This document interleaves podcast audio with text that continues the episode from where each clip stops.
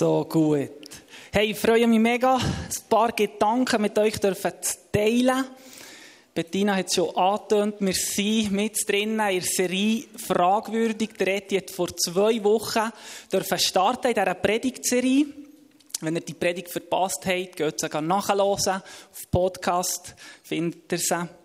Und ich darf heute im zweiten Teil euch mitnehmen, fragwürdig, ermutigend.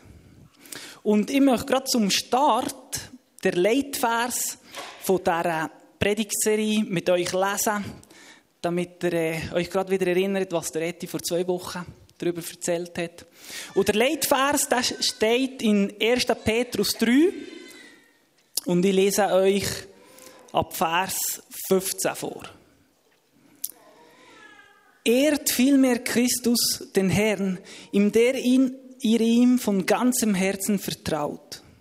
Und seid jederzeit bereit, jedem Rede und Antwort zu stehen, der euch auffordernd Auskunft über die Hoffnung zu geben, die euch erfüllt. Aber tut es freundlich und mit dem gebotenen Respekt, immer darauf bedacht, ein gutes Gewissen zu haben.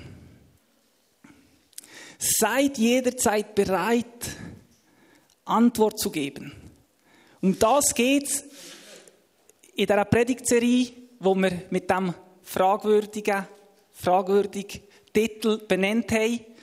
Und wenn wir von einem fragwürdigen Lebensstil ja reden in dieser Serie, so geht es uns eben nicht darum, dass wir Menschen schockieren anhand von dem, was wir tun, dass sie dann denken, hey, was geht eigentlich los mit der Person, was geht ab, warum tut die Person, warum macht die Person das, sondern vielmehr geht es darum, dass wir Menschen anregen, dass sie denken, hey, wow, genial, warum macht die Person echt das?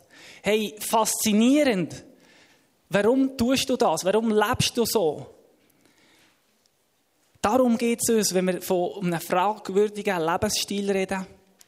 Ein Lebensstil, der Fragen aufwirft, und dabei geht es darum, dass wir einen Lebensstil leben wollen, wo Jesus ins Zentrum stellt, wo auf Jesus hinweist.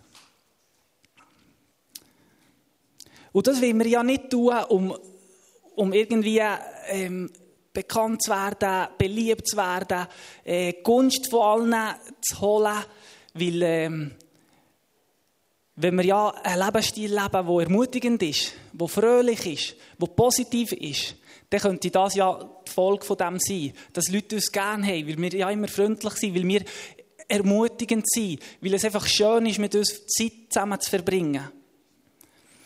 Aber wir wollen einen Lebensstil von Ermutigung leben, der Fragen aufwirft, nicht für unser Ego, sondern um den Jesus, auf den Jesus zu zeigen, weil es um Jesus geht, weil es um die Hoffnung geht, wie der Petrus hier in diesem Vers schreibt um die Hoffnung, wo, in uns lebt, die Hoffnung, wie wir ins Zentrum stellen. Von unserem Leben, von unseren Taten, von all dem, was wir tun. Und darum wollen wir einen Lebensstil leben, der Fragen aufwirft. Und wenn wir von Ermutigung reden, dann gehört dort für mich auch Wertschätzung drin, das, das gehört wie zusammen. Und Ermutigung und Wertschätzung, das sind einfach Ausdrücke von Liebe. Gott selber ist ein ermutigender und wertschätzender Gott. Und sein Wort offenbart uns immer wieder, was wir wert sind in seinen Augen. Was unser echter Wert ist. Nicht, was der Wert ist, wo Gesellschaft oder die Welt uns gibt, sondern was der Wert ist, wo Gott uns gibt. Und so können wir lesen seinem Wort, dass wir wertvoll sind, dass wir einzigartig sind, dass wir erwünscht sind, dass wir geliebt sind, dass wir befähigt sind. Das sagt Gott über uns, das denkt Gott über uns. Das denkt Gott über seine Kinder. Und Gott schaut uns mit dieser Wertschätzung an, weil er uns liebt, durch und durch. Er erinnert uns immer wieder, was wir wert sind. Und ich weiß nicht, wie es dir dort dabei geht, aber mich ermutigt das immer wieder, wenn Gott mich erinnert, wer ich bin in ihm was ich wert bin. Das ist immer wieder ermutigend. Also ist Gott ein ermutigender Gott. Jetzt ist die Frage, wie ermutigt Gott uns? Und das macht er auf ganz unterschiedliche Art und Weise. Durch sein Wort, durch Träume und Visionen, durch Begegnungen. Und ein Beispiel aus dem Neuen Testament ich jetzt mit euch lesen, wo der Paulus unterwegs ist auf seiner Missionsreise wo er eben Ermutigung erlebt. Und so dürfen die, die eine Bibel dabei haben, die aufschlagen, aber es kommt auch gerade da vorne auf das Bild. Wir lesen 2. Korinther 7 ab Vers 5. Und da heißt es, zunächst nämlich fanden wir, schwach wie wir sind, auch dann keine Ruhe, als wir nach Mazedonien kamen. Im Gegenteil, wir gerieten von allen Seiten unter Druck. Nach außen hin mussten wir uns gegen Angriffe wehren und in unserem Inneren wurden wir von Sorgen und Befürchtungen umgetrieben. Der Paulus ist unterwegs in Mazedonien, um Kirchen, Christen zu besuchen.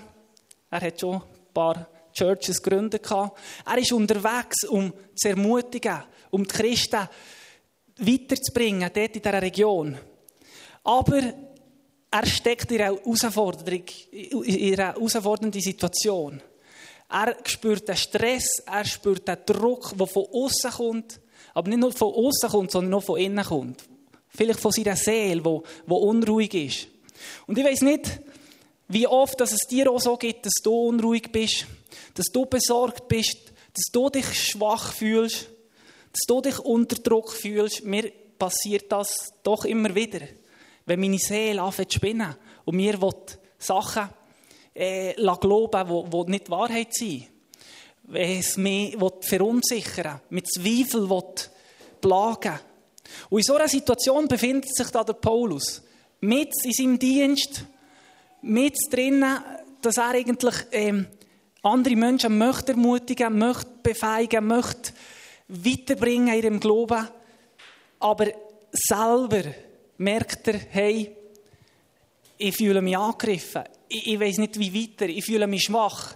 Bin ich echt am richtigen Ort? Bin ich echt am richtigen dran? Ist das echt wirklich das, was Gott mit mir möchte tun hier in Mazedonien?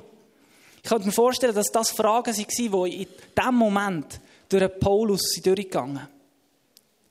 Und ich glaube, dass genau in so Momenten, wo wir uns schwach fühlen, wo wir uns unsicher fühlen, wo wir nicht klar sehen, weil es vernebelt ist, genau in diesen Momenten sind wir angewiesen auf Ermutigung und Wertschätzung von Gott. Und jetzt wird es faszinierend, weil Gott ermutigt tatsächlich der Paulus. Die Frage ist, wie? Und das wollen wir gerade lesen im nächsten Vers. Doch Gott, der die Niedergeschlagenen tröstet und ermutigt, hat uns durch die Ankunft von Titus neuen Mut gegeben. Und nicht nur und nicht nur durch seine Ankunft als solche, sondern auch dadurch, dass die Begegnung mit euch ihn so ermutigt hat. Das ist crazy. Der Paulus ist am Boden entmutigt und Gott könnte Engel vorbeischicken, um ihn zu ermutigen. Gott könnte äh, Geld spenden, um Paulus zukommen, um ihn zu ermutigen und zu sagen, hey, schau, ich bin dein Versorger, mach weiter, du bist am Richtigen dran. Der Gott könnte dem Paulus ein zweites Mal begegnen, wie er ihm schon begegnet ist, auf dem Weg nach Damaskus, mit dem Licht, mit der Stimme, wie auch immer, bombastisch, oder? Aber nein, Gott entscheidet sich, der Paulus anders zu ermutigen. Und zwar durch einen Mensch.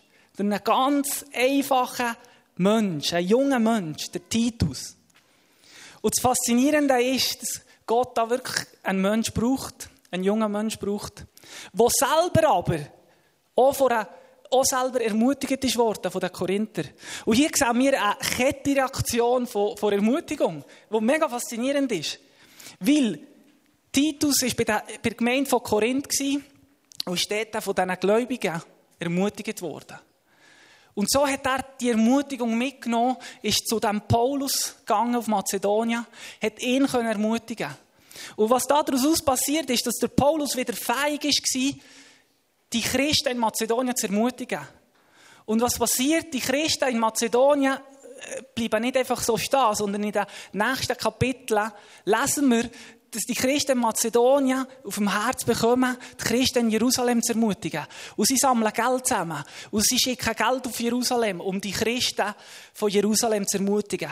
Und die Kettenreaktion ist doch faszinierend. Die Kettenreaktion passiert, wenn wir das tun, was Gott uns aufs Herz gibt.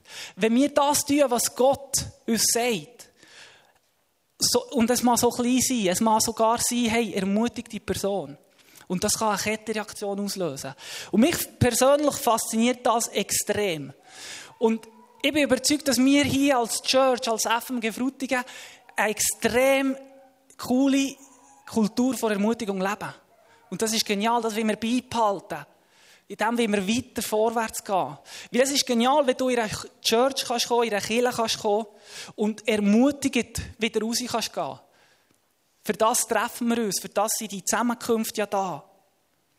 Aber ich wünsche mir extrem, dass das nicht unter uns Christen bleibt, die Ermutigung.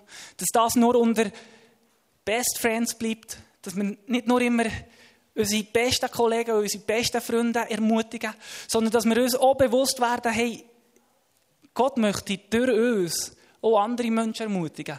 Vielleicht auch Menschen, die wir weniger gut kennen, die, die nicht zu unserem engsten Kreis von Freunden gehören. Vielleicht sogar auch die Menschen, die, die uns zwischen ja, auf die Nerven gehen, wo, wo wir Konflikte schon mit ihnen hatten, wo vielleicht noch Versöhnung muss passieren muss. Und ich bin überzeugt, dass genau dort auch Ermutigung gebraucht wird. Weil Ermutigung Kraft hat. Weil ein Lebensstil von Ermutigung immer Folgen hat. Positive Folgen. Ermutigung öffnet Türen. Und ich, ich es persönlich selber auch schon erleben wenn wir Menschen ermutigen, so ist die Antwort meistens darauf eine Offenheit. Eine Offenheit, eine Dankbarkeit, eine Freude.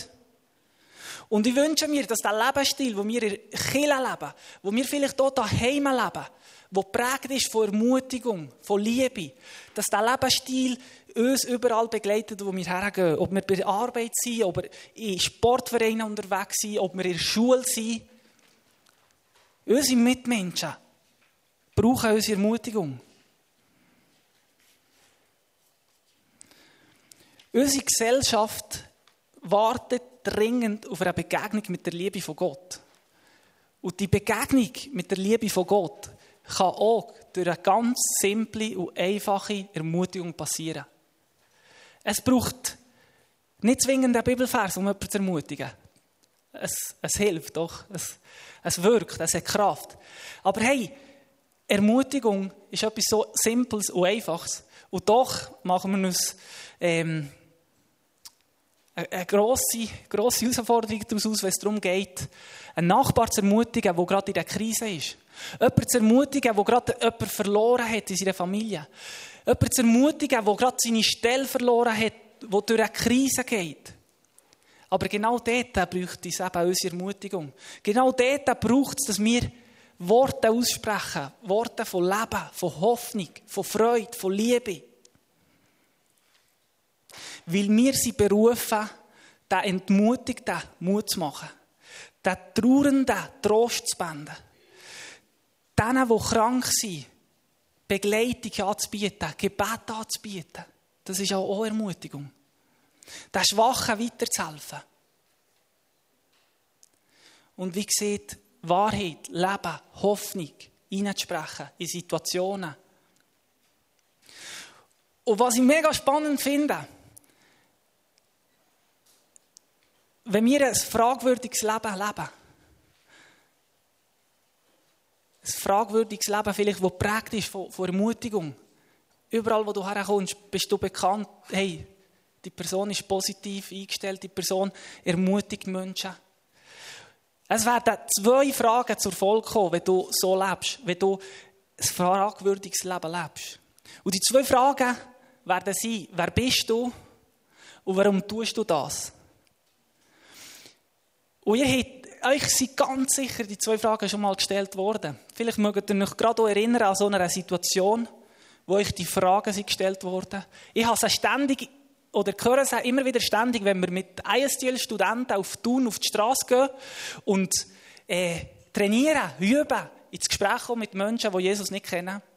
Und unter den ersten Fragen kommen die zwei. Nicht bei allen, aber bei den meisten. Wer bist du? Warum tust du das?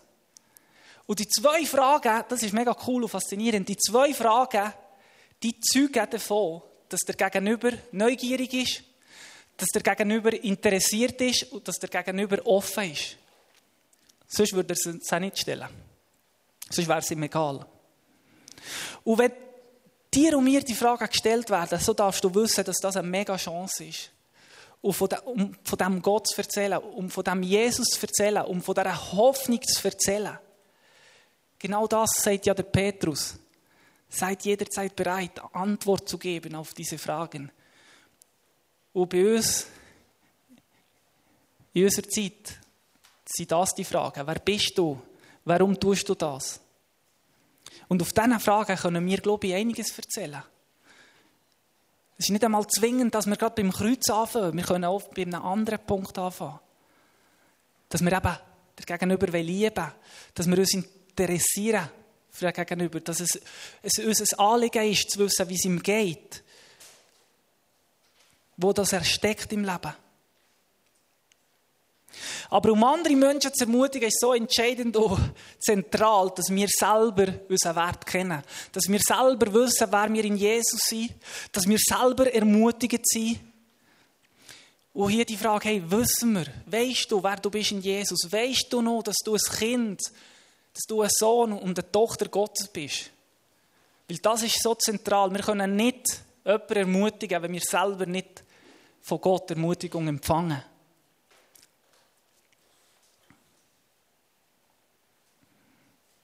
Im Hebräer steht auch geschrieben, Hebräer 3, 13, ermutigt einander viel mehr Tag für Tag. Also Ermutigung ist nicht etwas, wo ja zwischendurch wäre es cool, he? Zwischen wäre es noch so angebracht, Ermutigung weiterzugeben, so einmal am Tag, wäre es noch easy. Nein, hey, wir sollen ständig ermutigen. Ermutigung soll ein Lifestyle sein. Ermutigung soll ein Teil von unserem Leben sein. Dass, egal wo wir herkommen, ob zur Arbeit am Montagmorgen und alle äh, sind muderig getroffen, weil es eben Montag ist. Oder ob wir in die Schule kommen und wir wissen, ah, jetzt ist Prüfung, oh, ich bin nicht vorbereitet. Dass wir uns gegenseitig ermutigen, hey, wir schaffen das. Du wirst das packen. Du bist gescheit. Glaub nicht an die Stimmen, die dir sagen, du, du wirst eine schlechte Note machen. Ermutigt deinen Schulkollegen, der wo, wo kribbelt, weil er weiss, ui, die Prüfung, da habe ich jetzt Angst. Und das ist so entscheidend, dass wir das zum Lifestyle machen. Überall, wo wir hergehen, überall, wo wir unterwegs sind, dass wir als Christen dürfen bekannt sein für Menschen, die Ermutigung verbreiten. Und es wird automatisch kommen, dass uns Fragen werden gestellt werden. Dass Menschen uns werden fragen, hey, warum? Warum bist du so positiv drauf? Warum schaust du immer nur auf die positive Seite? Da gibt es doch so viel Negatives. Das siehst du doch auch. Aber lass uns eben auf das Positive schauen. Auch das Gold in unseren Mitmenschen sehen. Egal, ob sie schon Jesus kennengelernt haben oder nicht. Aber es braucht, dass wir mit ihnen unterwegs sind, dass wir ihnen ihren Wert zeigen. Weil so oft sind wir mit Menschen unterwegs, die auf den ersten Moment ein Lächeln montiert haben und auf die Frage, wie geht es dir? Ja, gut, und dir? Und dort bleibt es, dort hört es, aber im Inneren wissen wir, hey, ja, es läuft so viel. Unsere Seele spinnt immer wieder. Wir brauchen, wir brauchen die, die, die Liebe, die Hoffnung, die Ermutigung voneinander. Und das nicht nur hier, in der Kirche. Das nicht nur, wenn wir mit Jesus unterwegs sind, sondern vielmehr, wenn wir den Jesus noch nicht kennen. Und ich bin überzeugt, wenn wir Menschen ihren Wert zeigen, wenn wir sie anschauen, wie Gott sie anschaut, wenn wir sie sehen, wie Gott sie sieht, dann wird das etwas verändern dann wird das auch ihr Verständnis von, von dem Gott verändern, ihr Verständnis von Christen verändern. Und das wird eine riesige Chance sein um Zeugen zu sein von dieser Hoffnung, die in uns lebt. Zeugen sein von das, was Jesus für uns hat getan. Und ich komme schon zum Schluss mit ein paar praktischen Schritten, die ich euch möchte weitergeben als Ermutigung, um euch auch herauszufordern. Weil es darf nicht einfach hier bleiben als ein paar schöne Worte, sondern wir wollen es umsetzen. Ganz einfach und simpel. Und so ist das Erste, hey, schreib's.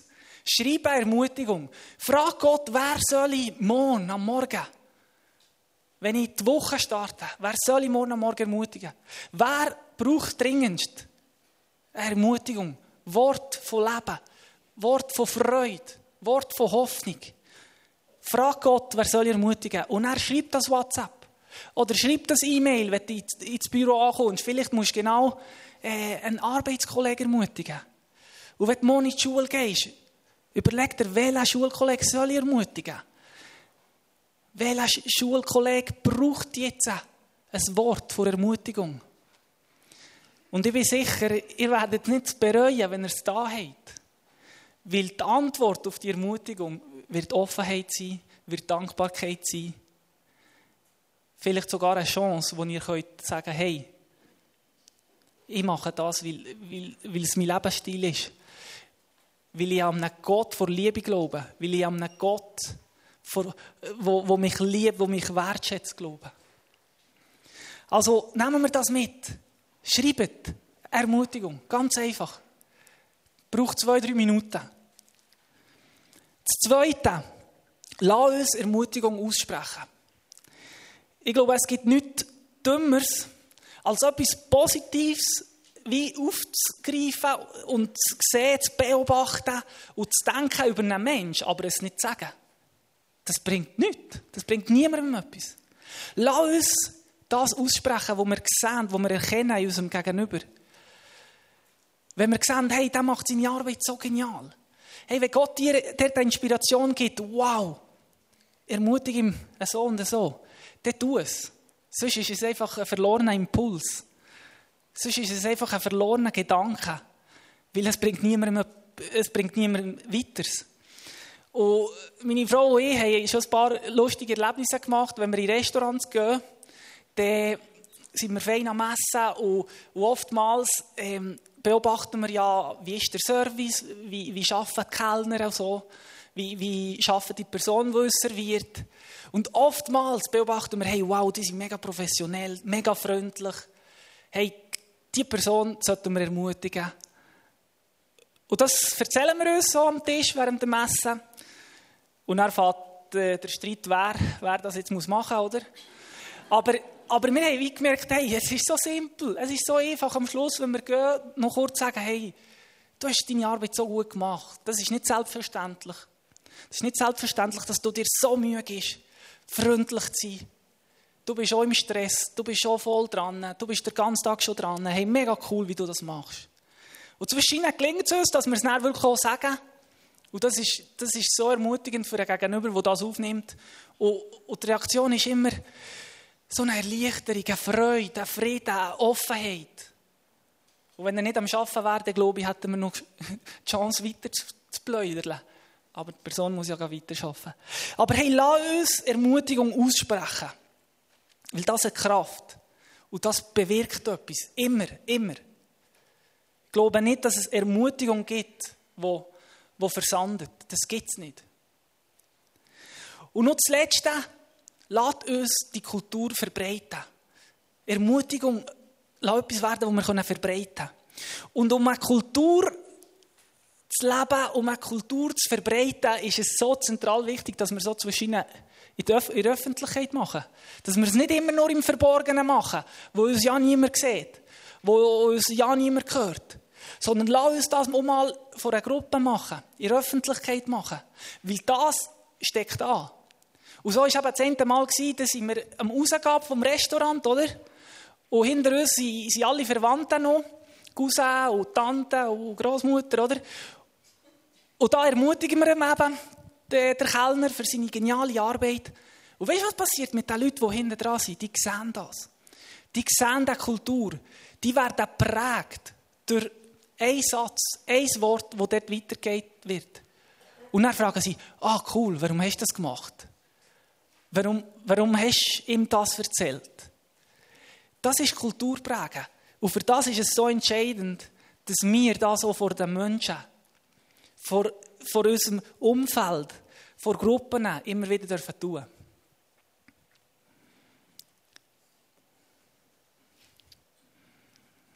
Hey, und wir werden jetzt in eine Abendmahlzeit kommen. Wir werden jetzt in eine Zeit von Anbetung kommen, wo wir werden Worship-Lieder singen. Und das Abendmahl ist genau auch so ein Element von Anbetung. Wo wir uns wie erinnern, was Jesus für uns hat. Und Bettina hat es schon gesehen, hinten ist das Kreuz aufgestellt. Und wenn du merkst, hey, ich bin so entmutigt, ich brauche Ermutigung, ich kann, gar, ich kann im Moment gar nicht weitergeben, dann lade ich dich ein, hey, gang hinter zu dem Kreuz und lass dich ermutigen, lass dich auffüllen jetzt in dieser Worship-Zeit von Gott. Weil Gott ist der, der dein Gefäß, dein Herz soll erfüllen. Mit neuer Hoffnung, mit neuem Mut, mit neuer Liebe. Und wenn du Sachen musst ablegen musst, dann mach das heute Morgen. Gang hinter zu diesem Kreuz. Da werden Leute sein, die bereit sind, mit dir zu beten, die bereit sind, zuzuhören. Aber nimm die Chance an, nimm die Möglichkeit an. Und wenn wir hier mit diesen Symbolen vom Brot und vom Traubensaft an das denken, was Jesus für uns hat, lass uns wirklich vor seinem Thron kommen und ihm alle Ehre zu geben. Ihn anzubeten für das, was er tut, für das, was er ist. Du kannst nur das weitergeben, was du empfangen hast.